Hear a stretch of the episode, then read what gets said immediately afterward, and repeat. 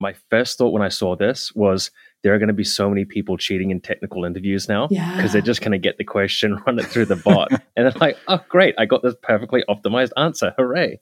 I mean, I, I had a quick look at some of the questions that it was answering before, and it's all those kind of like very high level competitive programmer type questions, like all the stuff that you get asked during like a FANG type technical interview.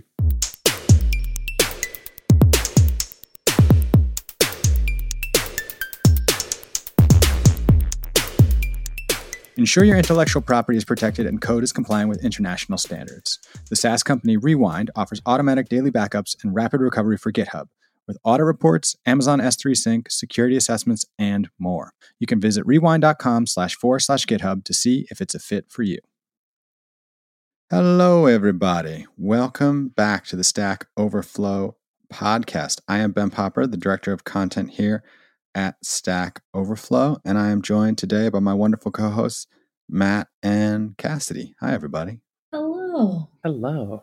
So, we have in the past talked a bit about GitHub Copilot, which is a machine learning AI system trained in, on lots and lots of code. And you know, you're in there working on something, you can kind of ask it to build you something, and it will spit out its best suggestion.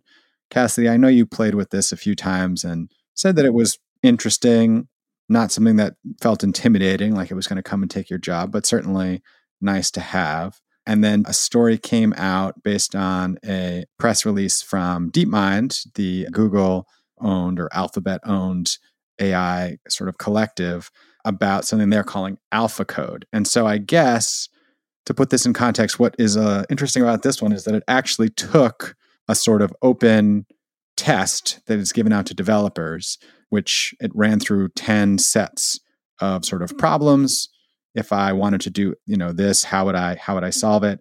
And scored better than half. It was in it was like in the 54th percentile or something like that. So a very average, but I guess surprisingly human score. Wanted to get your thoughts on this. I know in the past we've, we've sort of like touched on these stories, and the answer is always, well, it'll replace the lower order functions and then we'll be freed up to do more interesting things. But what's, I guess, interesting to me about the fact that it came from DeepMind and they're calling it alpha code is these are the folks who actually built the, you know, the system that mastered Go when everyone said it couldn't be done. So yeah, let me throw it over to you. What to the two of you? What do you think when you see stuff like this? Exciting, interesting, funny, frightening, all of the above. Overall, I think it's interesting.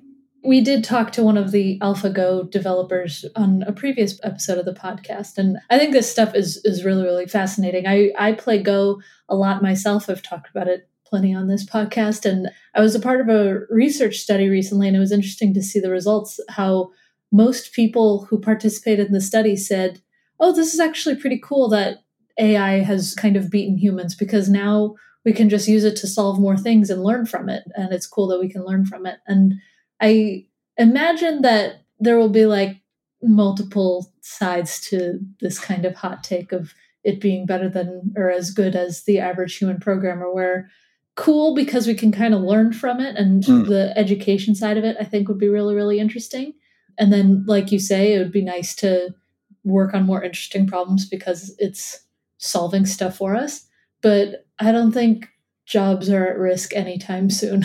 There's too many nuances and, and too many legacy systems, too many things where I think there's such a shortage of developer jobs and developer talent and just problems that need to be solved. Where great that AI can solve some of these problems. It's awesome and, and we don't have to reinvent the wheel anymore for some of the problems that it can solve. But I still think that we got to watch out because it might be a biased team training this biased AI. And so we want to make sure that that code works for everyone. There's there's still a lot that has to be done before this Mhm. would strike any fear into my heart. okay, Matt, what about you? Yeah, I think give it another like 20 years and we're going to have some really, really interesting stuff going on. My first thought when I saw this was there are going to be so many people cheating in technical interviews now Yeah. because they're just going to get the question, run it through the bot, and they're like, oh, great, I got this perfectly optimized answer. Hooray. I mean, I, I had a quick look at some of the questions that it was answering before, and it's all those kind of like very high level competitive programmer type questions, like all the stuff that you get asked during like a FANG type technical interview. And it's interesting that you mentioned the educational component as well, because it would be really interesting to see this kind of stuff. Say, for example, you're learning programming, you're in a school, and you have this AI that you have a problem that you don't know how to do. You feed it to the AI, and then you can see the steps it works through to kind of like solve that problem. And it becomes more of an educational tool to show us how to do things rather than obviously the scientific element is, is good as well, answering questions we don't have the capacity to answer at the moment. It's really, really interesting too. There's definitely parts of me where even like when I was first learning how to code and then now with VS Code and, and all the different plugins and stuff available, I see people, I'm just like kids these days, they're able to just get by with their shortcuts as they build these apps, these newfangled things. I had to learn on Notepad and hand compile my Java. And I'm sure that there's going to be elements of that in the future where we're going to be kids these days. They have AI solving these very core elements while they get to do the fun stuff. I'm right. sure something like yeah. that will exist. Yeah. I mean, I think like one of the interesting things for me working at Stack Overflow and doing this podcast is that it demystified the art of programming a bit. You know, there's kind of that meme of the movie hacker who's like staring into the matrix and typing away furiously and unlocks whatever door they're trying to get through. But in reality, working at a company that's building lots of software products, you know, most of the big challenges are around like making architecture decisions or working with the architecture decisions you made 10 years ago, you know, and trying to like move forward there or hiring and retaining great people and getting them all to work together, as opposed to kind of Matt, what you alluded to, like the almost gamified challenge that this AI system can solve, which is closer to like solving puzzles. Right. I think writing a new code base is very, very different from maintaining an existing code base. And if an AI can help with the new code base, great. That might get new startups off the ground faster and that might let people build new things faster. But maintaining it over time is a whole other animal entirely. Yeah, I think right. at least from what I see from the, the more niche functionality of, of this AI stuff is it's going to have a lot of impact in like the scientific community. That's kind of where I would have thought this kind of thing would be really useful. Like people who are working on I used to work when I was living in Amsterdam, we had this project we were working as part of the Netherlands like national supercomputer network. And they were doing stuff with like black hole projections and like all this kind of really crazy stuff.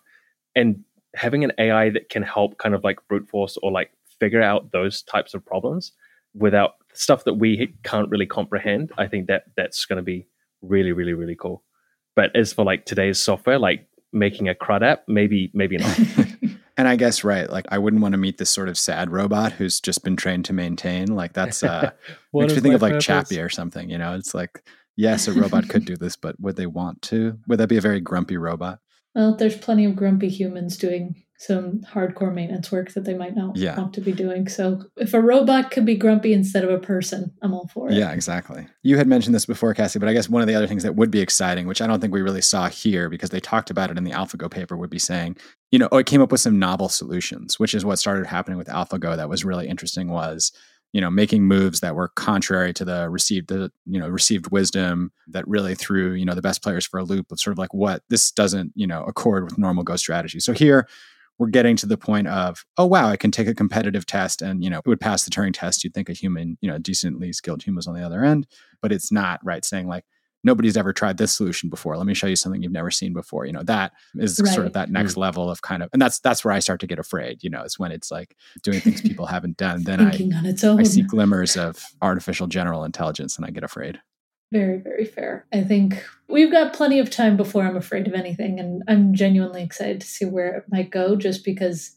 again on the education angle i think this could be very very huge and that personally it excites me the most and the thing that I'm most concerned about is making sure that, again, it's a diverse team training it.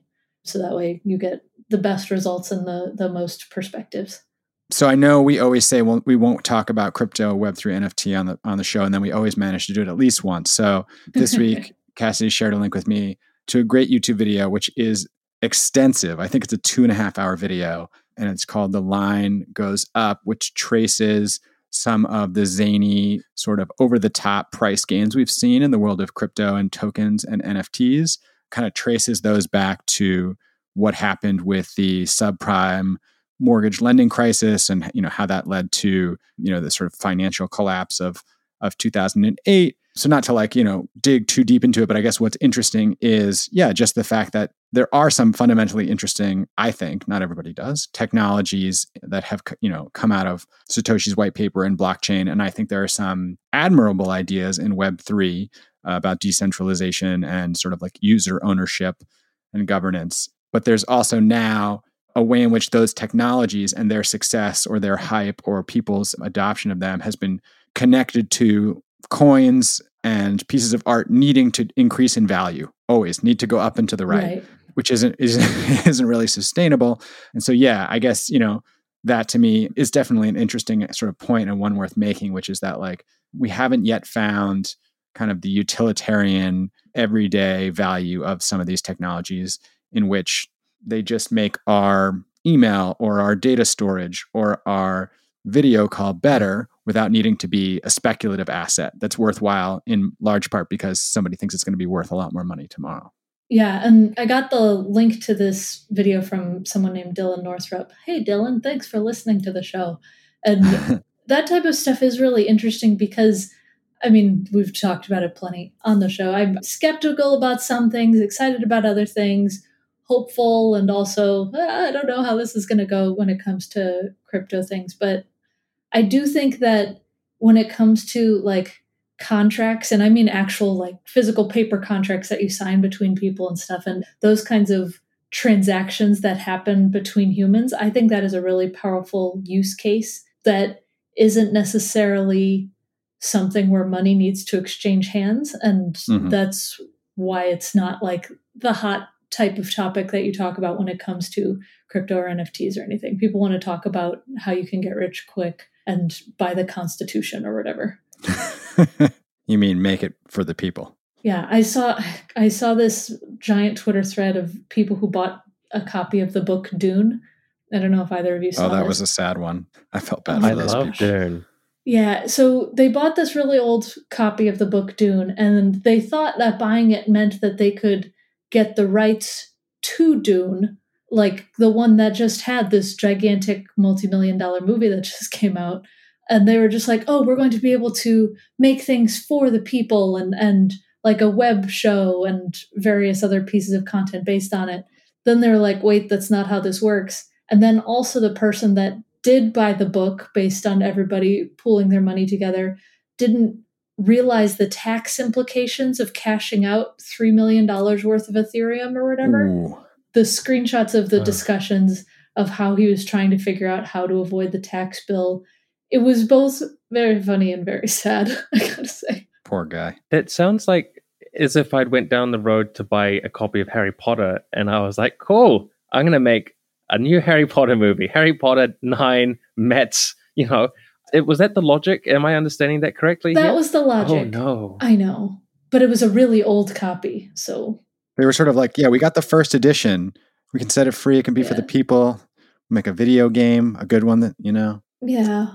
Unfortunately. Anyway, I think there needs to be a lot more innovation and education in this space as well. Right. Because yeah. otherwise, you end up just taking a lot of people's money and allow for tax fraud. Right. Watch this space. I've had a look into crypto. I'm kind of familiar with with what it is and how it works in the blockchain and everything else. But to me, coming at from more of an outside perspective, it still seems like people are treating it much more of a get rich quick asset yeah. that should be increasing as opposed to something that has actually got like any utility for like e-commerce or transactions or buying a coffee down the road or doing anything like that.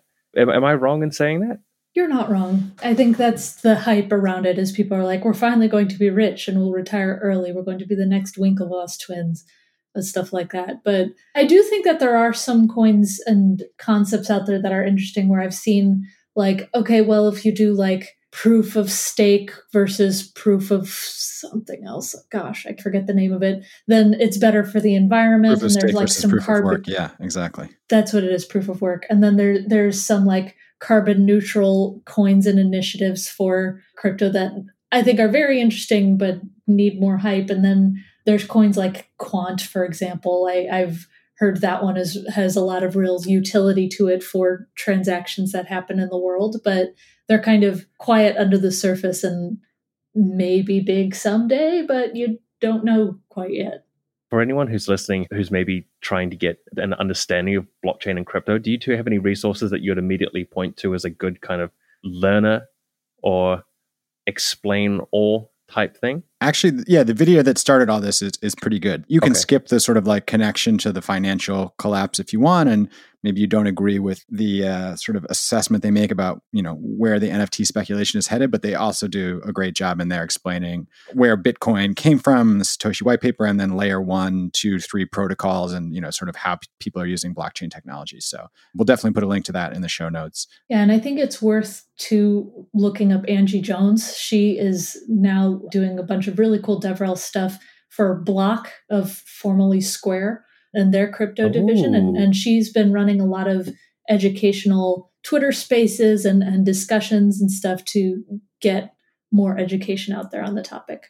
All right. I want to give a shout out to Bill the Lizard, who I won a lifeboat the other day, veteran Stack Overflow user with, with lots of rep, has helped lots of people for sharing a regex on Twitter to solve any Wordle puzzle. So no longer will I be bested by my wife day in, day out and have to be forced to look at the little green squares. Now I have the regex.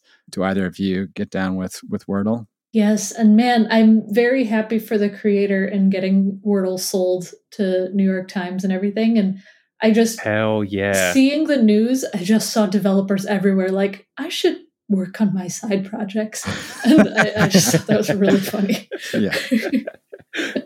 he sold it for how many how many zeros was They on the said end of low that seven particular thing? figures. Yeah. Low sevens. Yeah. my heavens, wouldn't that be nice? I'm really curious. If you had a side project that sold for low seven figures, do you know immediately what you would do with that money? I don't know if it would be like, here's what I would spend it on. It would be more like, okay, well, I don't have to work anymore. I'm going to get a financial planner to help me invest things so I can not need a job.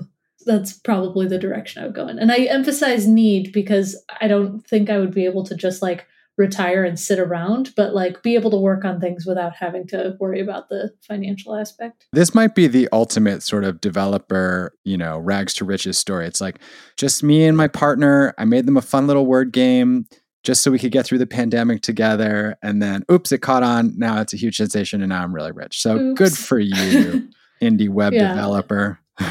Genuinely happy for him because that's wild. I can find no wrong. I'm really curious as to what his because the guy's name was Josh Wardle, Yeah. A to O off being Wordle. Uh huh. And I- I'm curious as to what his background is because you, you see a lot of the really successful kind of indie stories, I guess, come from teams of developers who are working at Google or Facebook or Meta or whatever that might be. And it sounds like because I haven't heard his background mentioned at all, he was just your kind of you know average average software developer, just getting along, had a fun little side project that blew up. And I, I feel like we need more stories like that. Not everybody has to be a top tier ranked competitive programmer to be able to build something useful. Yeah, this Josh Wardle only worked at Reddit. Come on now. They haven't they're not even a public company.